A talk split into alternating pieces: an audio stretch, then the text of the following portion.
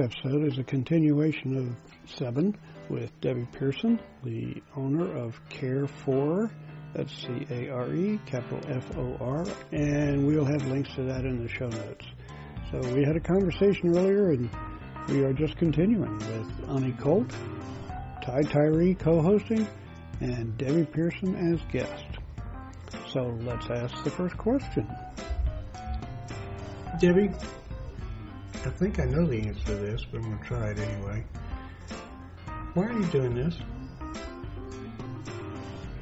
CareFor is C A R E, and then the word for, F O R. Because it could be care for. Number four, yeah. yeah. No, it's C A R E F O R, one word. One word. Okay, yes. CareFor. And we're in Austin, Texas. All right. We will have links to CareFor and uh, the blueprint, certainly, uh, in the show notes.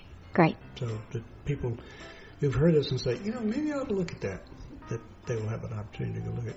But let's back around to my question. Um, I think I heard you say it, but why are you doing this? You're spending an awful lot of your time on this, and I suspect you're not getting rich. It, well, it depends on how you define rich. Thank you. There's a wealth of spirit, and it, simply feeds me. I had, I didn't have any plan for when I would stop working, but I can't stop. It feeds me. It makes every day worth living. We have a large family, and family is first, but family doesn't take up every minute. We've got, I've got a wonderful, tolerant husband. My goodness, he's marvelous. Three children, eight grandchildren, but they have their busy lives, and they're first. But then there's a lot of free time to interact with people that mean something, that I care about and form relationships with. I'm a very introverted person, very quiet, never grew up with friends. So it's my patients and my families and the people that cross paths because of this work. And that's my community. I understand that. I form bonds and friendships through shared passion work. Do you? Yeah, yeah. Or at least work, you know. Yes, it's always great to have some wonderful friends to just hang out with, but it can get pretty old if there's not purpose behind it. For me. I think each of us are different, but to me, the most frightening thing I can think of doing is walking t- into a big room of strangers. Mm.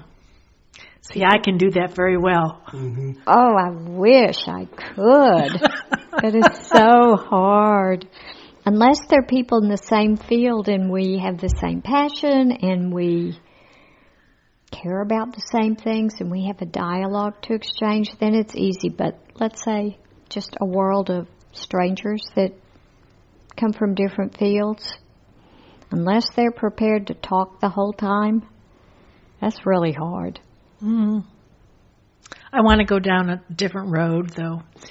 When you first came in to the studio, you mentioned some of the things you and your husband are doing to prepare or as part of your aging process. Can you tell us a little bit about that? I can. Um, first of all, we did our blueprint. We have everything done, and we are the poster children of the blueprint. We meet with our children every year. We update what's going on, what's changed. We do all of this in pencil so we can erase it and change and like change the contact for our accountant and who our lawyer is and our doctor changed because our regular one had the nerve to retire. Which oh, was, isn't that terrible? That was just horrible. Just horrible. so we got this younger guy and he's absolutely fabulous. But things like that change from family meeting to family meeting once a year. So we did all of that. We have lived in one house, the same house, the children are out and gone. All the grandchildren are around. And we looked at what we want our children to be responsible for and what we don't. And we explored them not being responsible for us relocating when we can't safely live at home alone. So we went to, Hank and I went to one of these continuous care retirement communities. It has all levels of care and Hank is like, I'm not going to do that. I'm going to be sitting on the porch in a rocker with a shotgun and no one's going to get me out of my house. So I said, well, just come with me because I have friends and patients who live at these places and I want you to make an informed decision.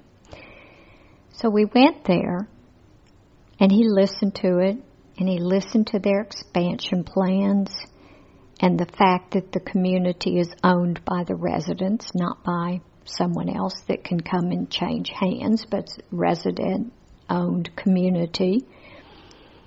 And he liked what he heard. So we went back for another meeting and he liked it even better. And they have some plans down the road for expansion and new apartments. We signed up.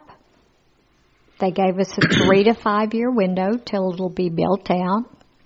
We signed up and we are going to make this move. We're going to be the ones that will pack up our house. We will decide what we want, what we don't want, what goes to kids, what goes to Goodwill. We'll have the old estate sale while we're still alive. And we will move into an environment so that when we need the help and when we need the care, our children will not have to be drafted into service in an emergency. We'll have all the levels of care there. Now what's interesting is it took us a little while to get our heads around it and do it, run all the numbers, get everything to work. And when I started telling people, they looked terrified. What was I not telling them? Mm. Did one of us have a cancer diagnosis? You know, was our little forgetfulness with some of our memory advancing dementia that we could see we were headed towards a collision course, why would we do this? And we made this decision last year and it's taken probably six months for people to talk about it without trying to talk us out of it. Mm. It's a decision that we've made probably more from a desire. Well, it's two desires. One is to to make that stage, whenever it happens, because it will, make that stage less onerous to the kids. And the second reason is we want to be in control of it. And right now we still can control it. If we delay it until one of us is faltering, then all the control and the burden will fall to the other one or to the kids. So it feels good a little scary. Didn't think we'd do this, but it makes sense. So I'll share the experience. My younger brother and my older brother are in um, three stage facilities. My older brother, they moved into um, a duplex However, he was a good 10 years into Parkinson's mm-hmm. or even 15 years into Parkinson's when they did that. He's now in a hospital and she's got dementia that happened very fast and her mother had been gone through the same facility so it, and it's an upper expensive one and then my brother who lives in Florida where there's a lot of choice I haven't seen their facility. I am assuming, knowing his economics, that it is not an upper level one. However, they went in and they're so active and they call it the campus and they're creating the friendships and the activities and so forth to make it a real community for them. Yeah.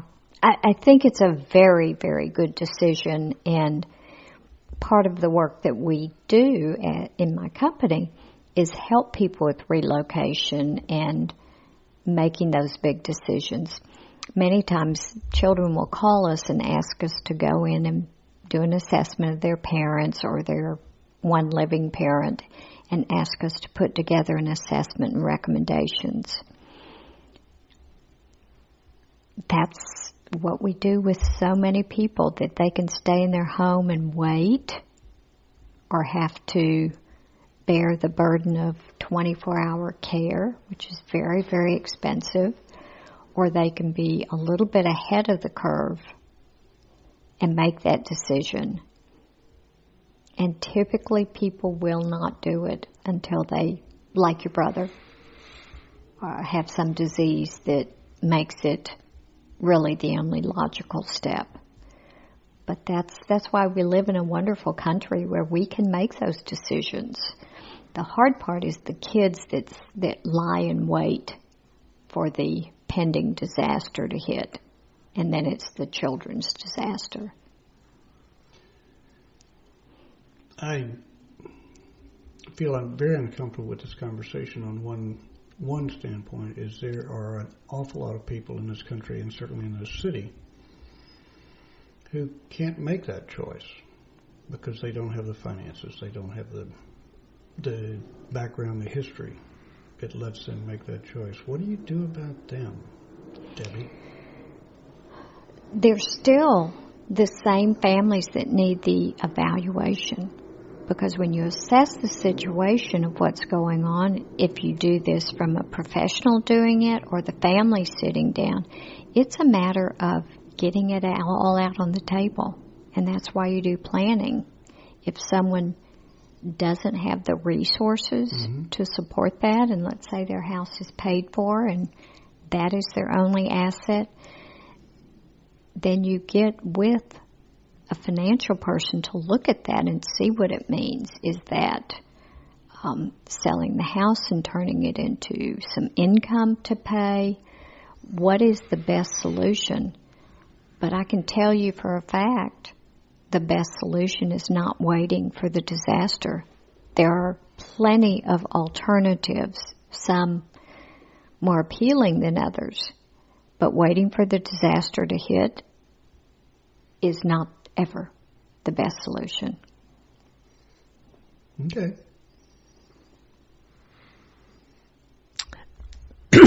I live I lived at Wildflower Terrace the first five years I was in Austin. I think you're familiar with it. It's a couple blocks away. It had just opened and it's a 55 plus building They've now lowered that restriction for some reason, and it's 85% affordable. And certainly there are many people that I know there who are staying there and die there because they cannot afford to move anywhere else. So there's a real segment of the population that have experiences like that. Wildflower Terrace is probably, if you're going to have that, is one of the nicer ones to, to have many of these people are in Wildflower Terrace because it brings them closer to their family geographically. And there are options for people with all levels of income in terms of government supported agencies that can provide additional services, whether it is a caregiver, whether it's medication, transportation. There are options, but sometimes you have to go on a waiting list for your number to come up. And again, that's why if you do it in advance of the crisis, maybe your finances aren't going to change, but your health will. So if you explore what financial supports are available to you, then that could be an option when your name comes up on the list, but it may take a year of waiting. When we were all new in this building, and the great number of us moved from either outside Austin or even outside of the state.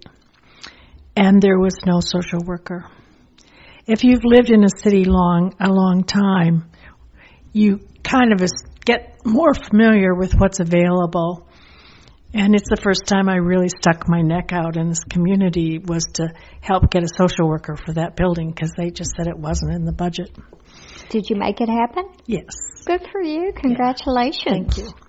Thank you. Yes. Like she said, she can walk into a room filled with people and not be uncomfortable. And she will talk to anyone. Not always. I have to be in that frame of mind, you know? Right. Yeah, because I have a strong introvert side also. Yeah, but she, you know, we're out riding on our trikes and we look up and they're doing a uh, a groundbreaking for the Texas Mutual Insurance Company here in Mueller. They're moving their headquarters here. Wow. And so we just go over and barge into the groundbreaking, and Ani gets grabs a present and says, "I want to sow some seeds," and starts talking to him about one of her dreams. And at the end of his con- her conversation, he looks her in the eye and says, "Seed sown." Oh. So she she does that. She does it well, and it uh, it's nice to have. I'm I'm not, I'm more like you than I am like Ani on that one. Yeah. Yeah. Thank goodness there's differences between us Yeah. because Yeah. we need the rainbow Yes. of people. So you got one more chance to say one more thing that is really important to somebody or not, but something that you feel like maybe we've missed today that you can get out there. And we are going to a point where it looks like we may well break this up into two sections Okay. and do two pres- two two because we're at we're at about 45 minutes, which gives us two 20 minute sessions, and that's not all bad. So just this is the highlight of the second session. I think one of the one of the challenges I continue to have, and I keep redesigning how I convey the solution, is the children that call and they can see so clearly what needs to happen for their parent. It is crystal clear and they know the answer and they can't get the parent to go along with it and they want me to provide them with the magic words to make it happen. And they they're bringing their thoughts and their expertise instead of taking what they know of their parent, how they can honor them, how they can do a credible job to their parent and getting to know them and figuring out the best solution for the parent, not the best solution for the child. And so I've redesigned that time and time and time again, and I'm doing it again because there's got to be some magic there somewhere to open up that part of the brain to say, this is a whole lot bigger problem to your parent than it is to you. So that's where the focus needs to be. And, you know, as the family caregiver, giving personal care for your parent is about knowing the person, not knowing you, knowing that person and what you can do for that person. So that continues to be a challenge. And I have given, I've opened some eyes, but there are a lot that have never opened. You must be so pleased with what you're doing, the the, the work you're doing, and it must just give you great joy. Oh, it does. It does. It is my career, the nursing, the people I work with, the company.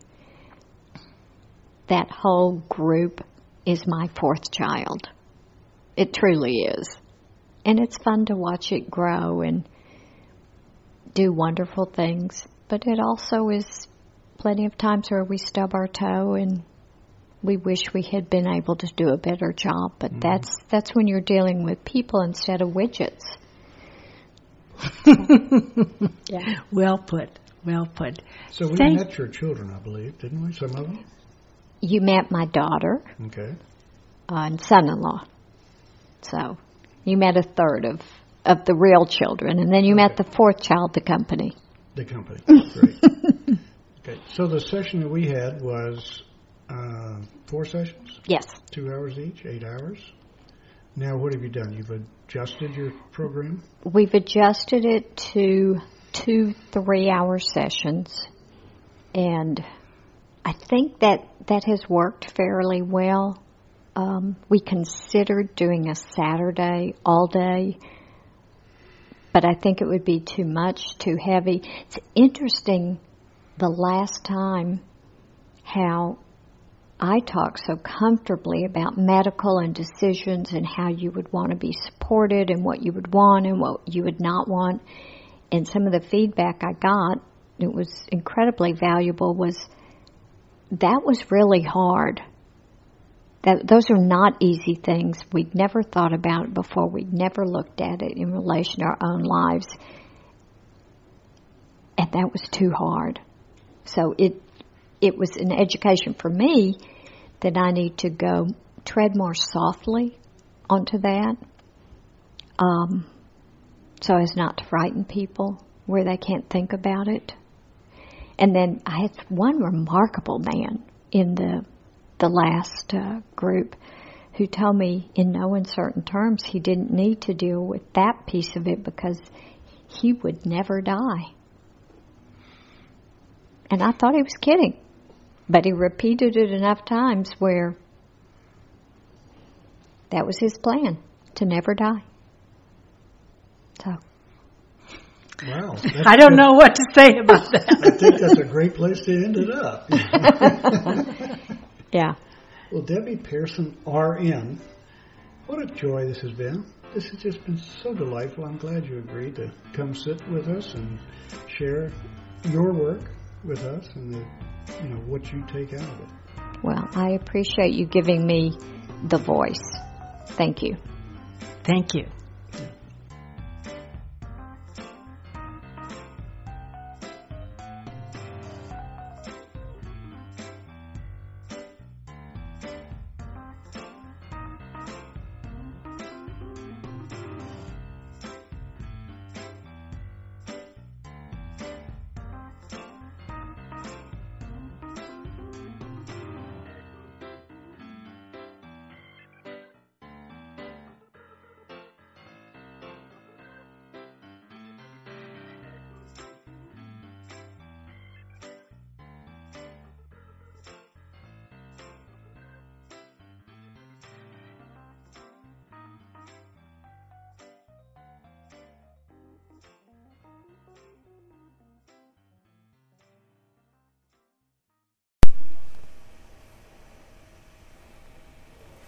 When I was considering doing a podcast, I had no experience and in fact was a raw novice. I decided that I needed some help and started searching for a smartphone and or tablet app that could help. I found the Anchor site. That's A-N-C-H-O-R. I downloaded the app to my tablet and started using it. I found Anchor includes most of the things I need, including recording my voice, music clips, and sounds. The best part of Anchor for me is that it lets me assemble the various pieces of my podcast in a graphic way and then rearrange them. I can also use Anchor to post my finished product to many different sites so people can listen to my podcast wherever they get their feed. If you're thinking about podcasting, you should at least check out Anchor at anchor.fm.